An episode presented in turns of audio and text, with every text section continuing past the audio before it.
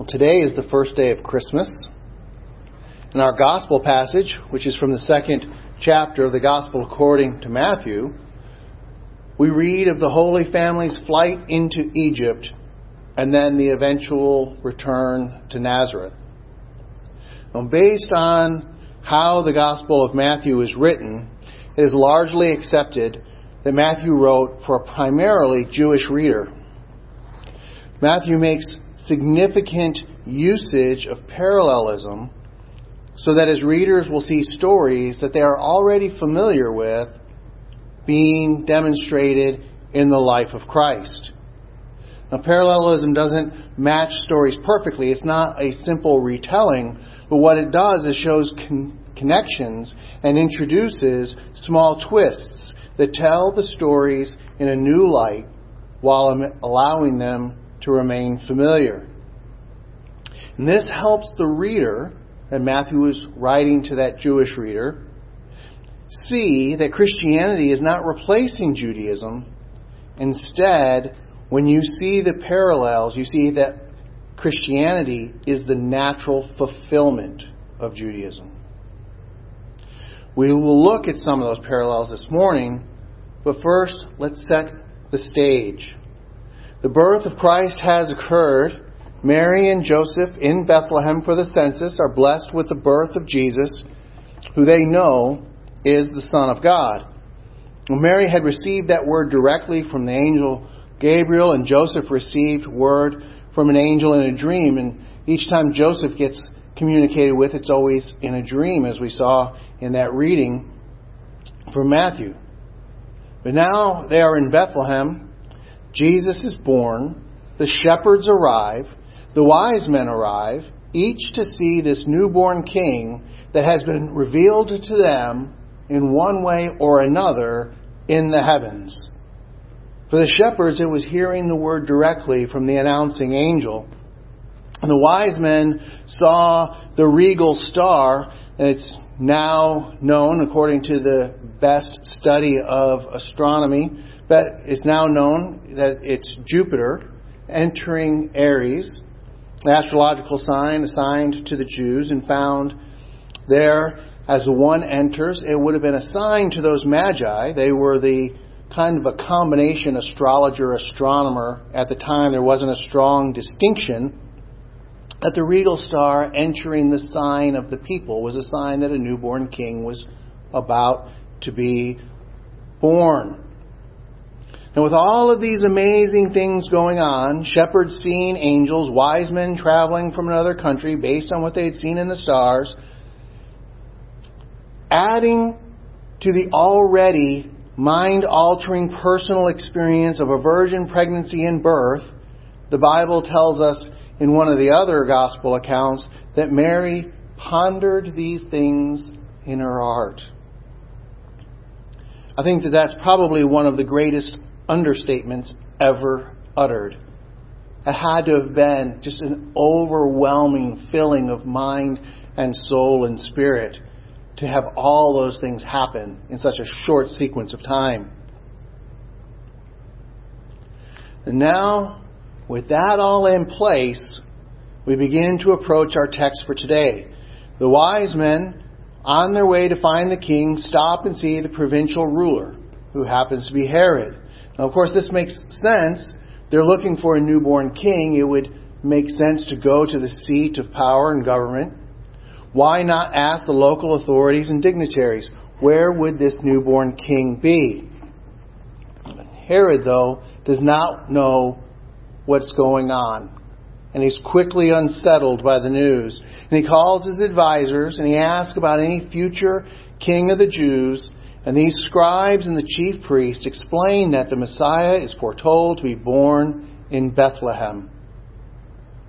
And I want to make a quick side note for those that aren't aware. The name Bethlehem means house of bread. The house of bread being the birthplace of the bread of life.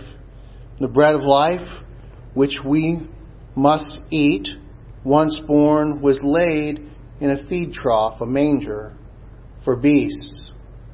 We who are degraded from the pinnacle of God the Father's creation, that we were supposed to be perfect, but through sin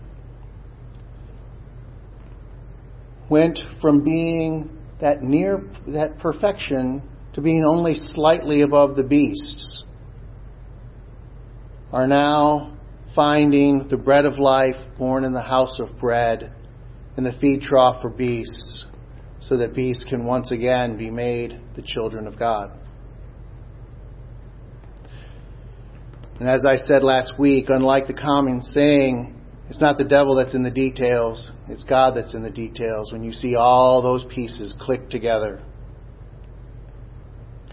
Well, we turn back to Herod, and Herod, hearing this word from the wise men, the Magi, that there's going to be this newborn king of the Jews, that unsettles him. He is concerned about his own throne. And he tells the wise men to go on to Bethlehem and tells them, when you find the child, you come back and you tell me. The wise men do continue on to Bethlehem. It's only six miles away from Jerusalem. That's an hour and a half walk for the Roman soldiers who served Herod. And they find the newborn Jesus with Mary and Joseph. They give their gifts, they bow down and worship Jesus, and then, warned in a dream, they go back to their home country, detouring around Jerusalem in order to avoid Herod. The population of Bethlehem at the time of the birth of Jesus is most frequently estimated 300 people. The very highest estimate is 1,000 people. Once arriving in the town of Bethlehem, it would not have taken very long to track down who the parents of a newborn baby were. I point that out because some people will try to claim that at the point of the Magi's arrival, Jesus was already a couple of years old. And the argumentation for that theory is faulty. If you're interested in the details, we can discuss it later. All reasonable study and expectation, Jesus was still an infant at the time the Magi arrived. The Magi stay for a few days, maybe a bit longer, and then must return to their home country. But being warned in that dream, they take that detour around Jerusalem, avoiding Herod. Within short order, Herod realizes that the Magi are not coming back and order his soldiers to Bethlehem, an hour and a half away, with the command to kill all the babies. And now we're at the start of our gospel passage for today. The angel appears to Joseph in a dream and warns him to take Mary and Jesus and flee from Bethlehem to Egypt. The Roman soldiers are on the march, meaning they have less than an hour and a half. Joseph gets up now, grabs Mary, grabs Joseph, grab, excuse me, grabs Mary, grabs Jesus, and as quickly as he can, makes haste to get to Egypt. In the middle of the night, he wakes from the dream, and they get out of there as absolutely fast as they can.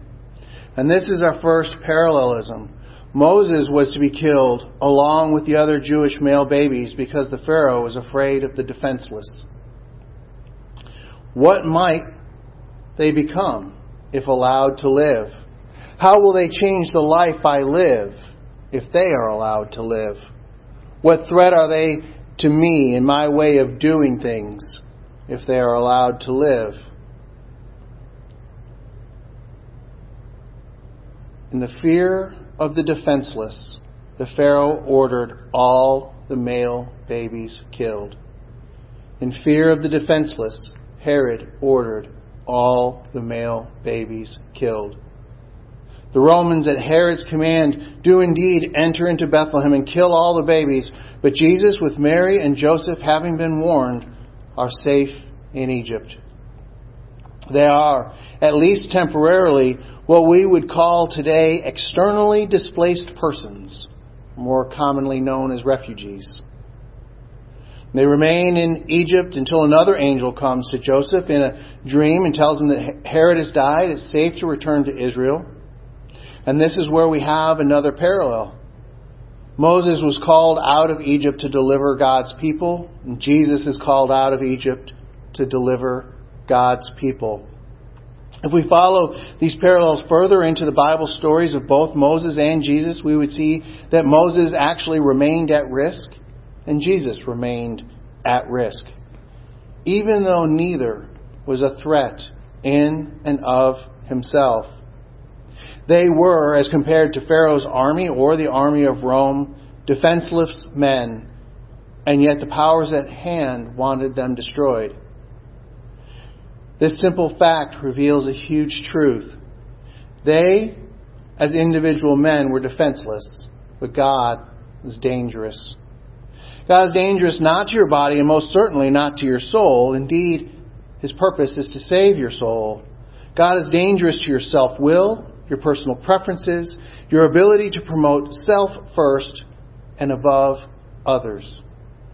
God has standards for our lives and expectations for us to live our lives for Him, not for ourselves.